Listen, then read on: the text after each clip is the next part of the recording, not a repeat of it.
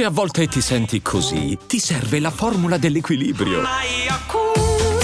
Yakult Balance, 20 miliardi di probiotici LCS più la vitamina D per ossa e muscoli. New York State of Mind. Così cantava, anzi rappava Nasir Jones, in arte Nas. È uno stato mentale adatto a New York e soprattutto allo US Open che lì si svolge e che inizierà fra pochi giorni è anche quello che hanno mostrato Novak Djokovic e Carlos Alcaraz nelle 3 ore e 48 minuti della finale del torneo di Cincinnati giocata nella notte italiana appena trascorsa.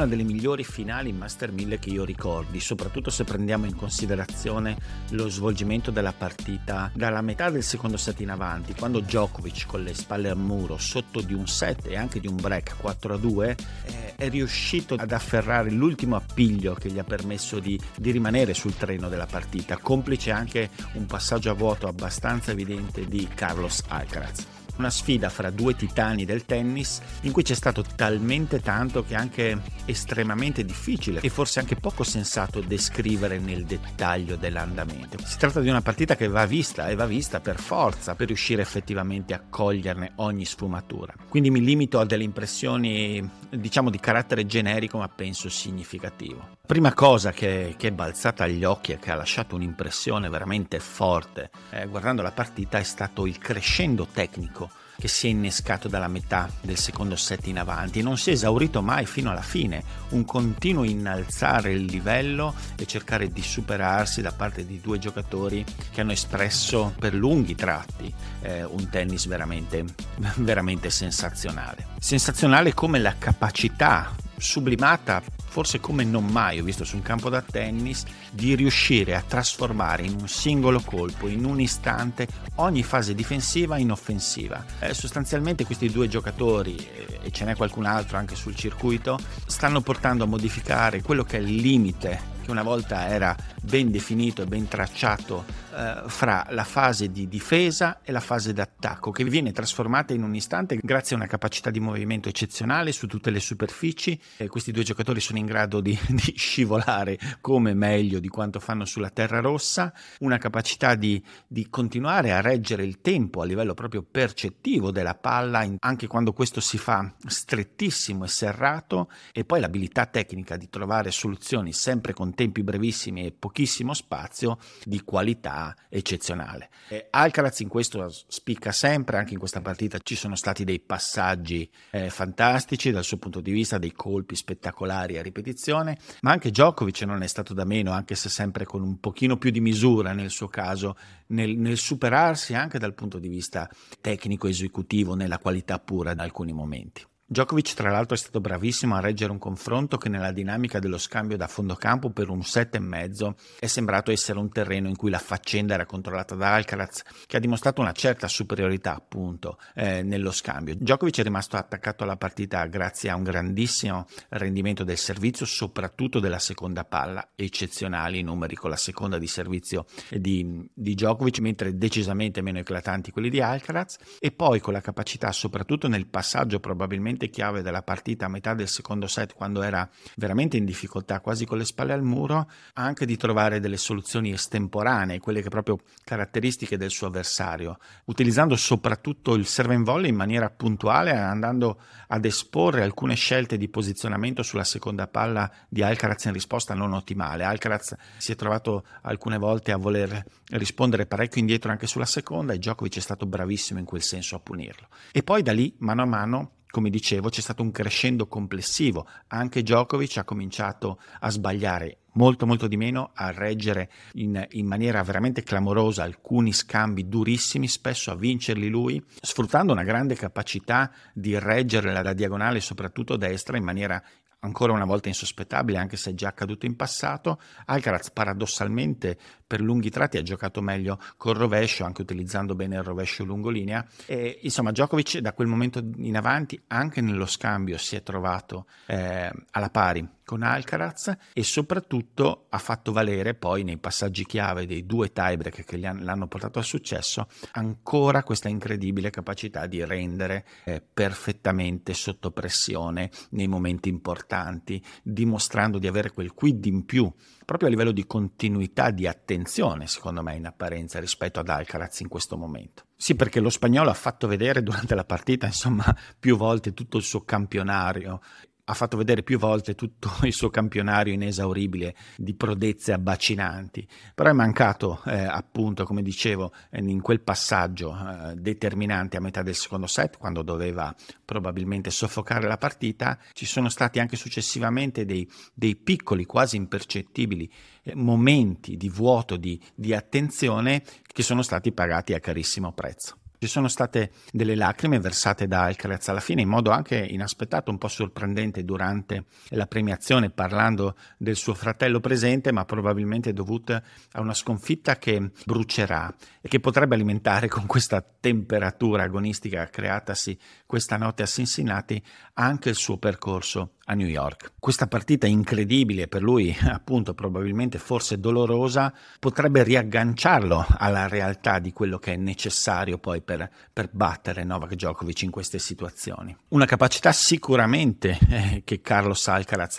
possiede, come ha dimostrato in ogni loro sfida, ma che per concretizzarsi richiede che nulla, veramente nulla, sia lasciato sul campo a disposizione del giocatore serbo. Un Djokovic che dalla sua conquista l'ennesimo torneo di grandissima grandissima qualità, l'ennesimo momento memorabile di una carriera sicuramente memorabile e che si approccia a New York dimostrando una qualità che è frutto di una carriera appunto lunghissima in cui l'esperienza maturata è enorme. E cioè la capacità di assorbire le sconfitte anche quelle pesanti. Eh, perché sicuramente la sconfitta di Wimbledon contro Alcaraz è stato pesante. Ma Djokovic nella sua carriera contro Federer, contro Nadal, contro Murray ha imparato a elaborare perfettamente anche le sconfitte brucianti, cosa che magari molti giocatori più giovani invece fanno molta fatica a digerire. No, nella sua forza eh, mostrata in questi 15 anni c'è anche questa, c'è la capacità di incassare anche colpi pesantissimi e di riproporsi sempre e comunque a un livello estremamente alto ed avere, come, come appunto diceva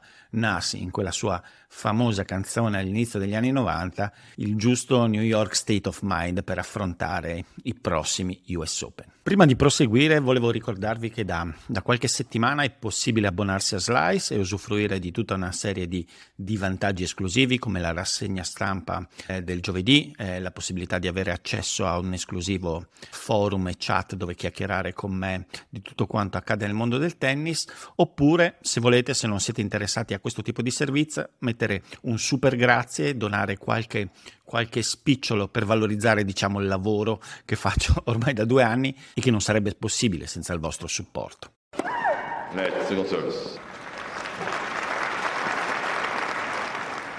Toilet break della settimana dedicato a ritrattare una mia dichiarazione a metà settimana avvenuta tramite social in cui esprimevo l'impressione che per alcuni top 10 ci sia la tendenza diciamo, a mettere in secondo piano, come è anche normale che sia, però in maniera abbastanza evidente, l'impegno e l'importanza di questi tornei mille. È un'impressione che ho avuto nell'ultimo anno e mezzo, due, eh, soprattutto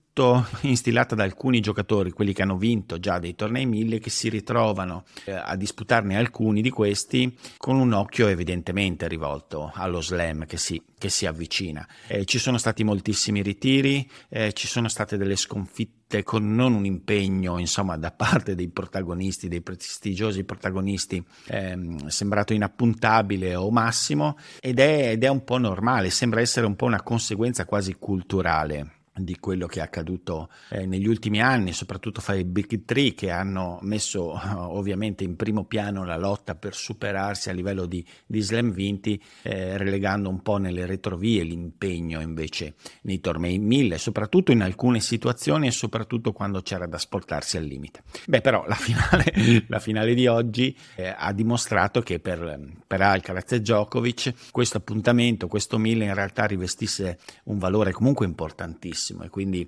effettivamente magari la mia impressione è, è un po' semplicemente circoscritta ad alcune tipologie di giocatori che per affermarsi eh, probabilmente in questo momento vedono lo slam eh, come il, il terreno in cui dover competere al 100% sempre al massimo. Alcaraz e Djokovic dovevano probabilmente testarsi, testarsi a fondo e non si sono risparmiati niente, è un bellissimo segnale e magari che potrà essere anche eh, raccolto da altri giocatori, così da, da, da, ritrovarne il prestigio assoluto di tornei di così alto livello. Perché a proposito dei tornei, questi mille, soprattutto questi di una settimana uno dietro l'altro, suscitano delle, delle sensazioni contrastanti da un punto di vista vista spettacolare televisivo c'è una densità incredibile di partite, soprattutto nella combinazione Toronto-Cincinnati. In due settimane si giocano eh, questi questi due tornei pieni zeppi di qualità e senza, senza, la possibilità proprio di rifiatare neanche a livello di televisivo. C'è una quantità enorme di bellissime partite fin dai primi turni che coinvolgono grandissimi giocatori. Allo stesso modo però è evidente che, che spesso dei giocatori facciano una scelta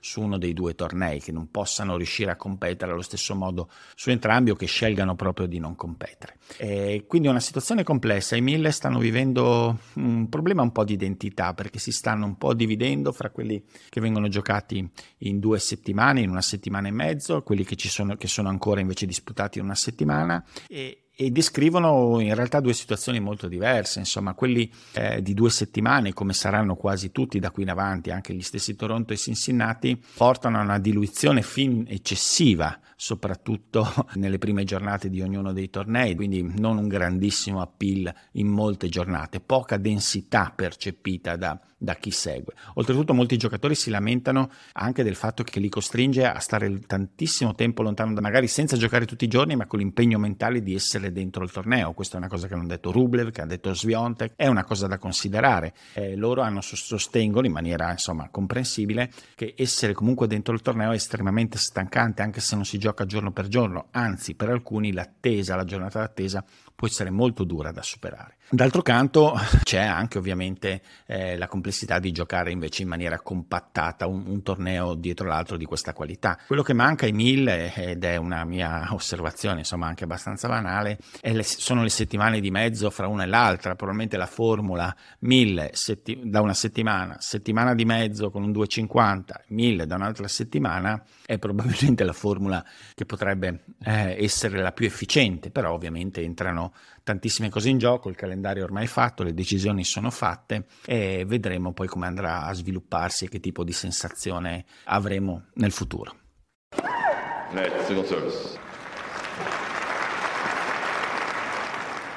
Tornando a quanto accaduto in campo, una, una, sezione dedicata doverosamente, a mio avviso, a Max Purcell. Eh, voglio dedicare questo spazio a questo giocatore dall'apparenza improbabile, anche dalla parabola improbabile. È un doppista che si sta riciclando in singolarista, sta scoprendo la possibilità di competere ad un livello che probabilmente non ha mai pensato di poter eh, frequentare per moltissimi anni. Ed invece nell'ultimo periodo, insomma, è un qualcosa di iniziato già l'anno passato, passato, ma emerso in maniera un pochino più decisa a inizio di quest'anno, eh, sta diventando un giocatore competitivo. Certamente le sopracciglia si stanno alzando in queste ultime due settimane a causa dell'ottima partita giocata contro Murray a Washington, della partita sensazionale giocata contro Alcaraz qui a Cincinnati, che non era la prima del torneo, perché insomma aveva fatto fuori anche Casper Ruud, Stan Wawrinka, insomma un giocatore oltretutto che ha il merito di far capire, probabilmente di far comprendere in un tennis che sembra quasi per forza dover andare avanti tutto uguale dal punto di vista tecnico-tattico, invece che è assolutamente possibile giocare in maniera diversa. E le sue caratteristiche di doppista si traducono in singolare in maniera molto interessante, perché ovviamente c'è un buonissimo servizio, c'è una buona risposta, c'è la capacità non indifferente di giocare bene anche il serve and volley nei pressi della rete, eh, ma c'è anche un'attitudine in generale al gioco eh, peculiare che fa molto utilizzo dello slice anche di dritto, quindi del chop di dritto, eh, dei cambi di ritmo, pur possedendo dei buoni fondamentali anche diciamo nella loro versione coperta, quindi non solo giocando tagli strani. Eh, Purcell alterna tutto, mischia estremamente le carte ed è solo l'ultimo di, dei giocatori che insomma dovrebbero far capire che vie diverse anche dal punto di vista tecnico e tattico sono possibili in tennis moderno e sono possibili anche in una forma che porti al successo. Penso a Mannarino, penso a Eubanks, eh, insomma ci sono un sacco di giocatori che interpretano il tennis in maniera differente da quello che sembra che viene raccontato essere invece eh, necessario per competere a alto livello nel tennis d'oggi. Purcell fa qualcosa di diverso, è un personaggio anche estremamente particolare dal punto di vista estetico, sembra preso da una serie tv dei, di fine anni 70, inizio anni 80, sembra un informatore di Starsky e Dutch, quindi ha questo atteggiamento molto Ossi, come del resto tutto il suo clan che condivide con lui questo, questo taglio di capelli con questi mullet abbozzati, e è un bel personaggio, se si sentono anche le sue interviste que- che sono avvenute in questi giorni ovviamente a seguito dell'attenzione, è, un giocatore che prende con estrema leggerezza, pare prendere prendere tutto con estrema leggerezza e però mm, lucidità quello che sta facendo. E, e quindi è un buonissimo, un bellissimo innesto, diciamo, nel circuito per dare appunto quella varietà complessiva di gioco che, che comunque fa piacere vedere all'interno del tour. Let's go service. Breve panoramica anche su quanto hanno combinato i tennisti italiani durante il torneo di Cincinnati. In campo maschile le cose non sono, non sono, andate benissimo. C'è stata la sconfitta al primo turno di un Sinner esausto e scarico dopo la vittoria a Montreal, opposto a un Lajovic in grandissimo spolvero, se non fosse che poi si è ritirato al turno successivo per dei problemi fisici. C'è stata la sconfitta di, di Berrettini con Aliassim. Berrettini è riuscito, diciamo, nell'impresa di far rivincere una partita Aliassim con un andamento della partita un po' simile a quello che l'aveva visto impegnato con Sinner, cioè un buon primo set, in questo caso vinto contro Aliassim, in cui sembrava tutto girare abbastanza bene, il servizio, il dritto, sembrava esserci eh, un, diciamo complessivamente un buono stato di forma poi un tracollo soprattutto nelle percentuali di servizio, di rendimento al servizio che hanno permesso agli Assimi in realtà di, di, di, riprendersi la partita e andarla a conquistare poi sul filo nel terzo set, però insomma ancora con dei passaggi a vuoti abbastanza evidenti sul servizio da parte di Berrettini che deve mettere a posto sicuramente questa situazione per poter essere competitivo perché un giocatore come lui se il calo al servizio è particolarmente evidente o se ci sono dei buchi in alcuni momenti molto evidenti rischia poi di pagarlo a caro prezzo. Buono ancora una volta il torneo di Sonigo però se sempre senza, senza l'acuto e senza raccogliere quanto, quanto, avrebbe potuto. Ha vinto una bella partita con Shevchenko e ha perso giocando bene contro, contro Taylor Fritz, eh, avendo delle possibilità in entrambi i set. Ha perso pure Musetti, un'altra volta, qua in questo caso sfortunato, opposto a Daniel Medvedev, eh, ha perso in maniera più netta rispetto alla settimana precedente e dando anche un po' adito a un po' di polemiche nel, sull'atteggiamento, nel senso ci sono state varie critiche su un atteggiamento molto remissivo che io continuerei a definire un po' infantile in alcune situazioni, quando le cose non vanno, eh, Musetti tende a uno scoramento veramente un po' immaturo, soprattutto nei modi, insomma, a parte le imprecazioni, vabbè, personalmente non, non sono qui a giudicare delle imprecazioni, eccetera, ma certamente è un atteggiamento poco funzionale poi a riuscire a a, a riprendersi, a cercare di, di, prendere tutto quello che è possibile dalla partita in questione, anche, anche se difficile. Meglio andata in campo femminile essenzialmente per il grande torneo di Jasmine Paolini che è arrivata fino ai quarti di finale, certamente aiutata un po' eh, dal ritiro a partita in corso negli ottavi di Elena Ribachina, però insomma il suo torneo è buono, continua il suo ottimo stato di forma che intanto l'ha portata dentro le prime 40 giocatrici del mondo, ma soprattutto eh, si sta esprimendo estremamente bene sul duro, sul veloce, non solo sulla terra battuta, riesce a funzionare parecchio bene il suo gioco, soprattutto quando riesce comunque a avere un rendimento accettabile sul servizio, che è sempre stato un po' un problema. Quando il servizio gira abbastanza, eh, comincia a esserci veramente anche, secondo me, una certa determinazione e convinzione nei suoi mezzi su questa superficie perché gioca bene. Buona partita, anzi ottima partita di Trevisan che è riuscita quasi a battere Pegula, la vincitrice del, del torneo di Montreal, la fresca fresca vincitrice, è arrivata un soffio da, dall'impresa. Vediamo come andrà questa settimana, sono meno i giocatori impegnati, Trevisan ha già perso mi pare, c'è Cecchinato impegnato appunto con il Purcell di cui prima al primo turno di Winston-Salem, è comunque una settimana di scarico in vista poi degli US Open, ci saranno molti giocatori sicuramente impegnati nella, nelle qualificazioni degli US Open. Net, conclusione di, di puntata dedicata a Coco Golf, spesso protagonista ultimamente eh, di, degli episodi di Slice, perché? Perché c'è un crescendo da parte di Goff assolutamente evidente in queste settimane, la vittoria più importante della sua carriera, qua a Cincinnati in finale contro Mukova, che è il coronamento di una settimana che l'ha vista in semifinale anche vincere forse la partita dal punto di vista tecnico più importante della sua vita contro Iga Swiatek che tante volte l'aveva battuta in passato e che invece questa volta è riuscita a sconfiggere. Eh, è seguita da qualche settimana da Brad Gilbert, ho già fatto un intervento la settimana scorsa sull'importanza potenziale che può avere questo tipo di collaborazione. Beh, cosa si vede in campo? Eh, in campo si sta vedendo una Goff diversa, sicuramente per, per sicurezza, per convinzione, per tranquillità ed, ed è una cosa che, che, risulta particolarmente evidente se abbiamo negli occhi eh, semplicemente il torneo di Wimbledon con l'uscita insomma prematura contro Kenin e quanta tensione invece quanto,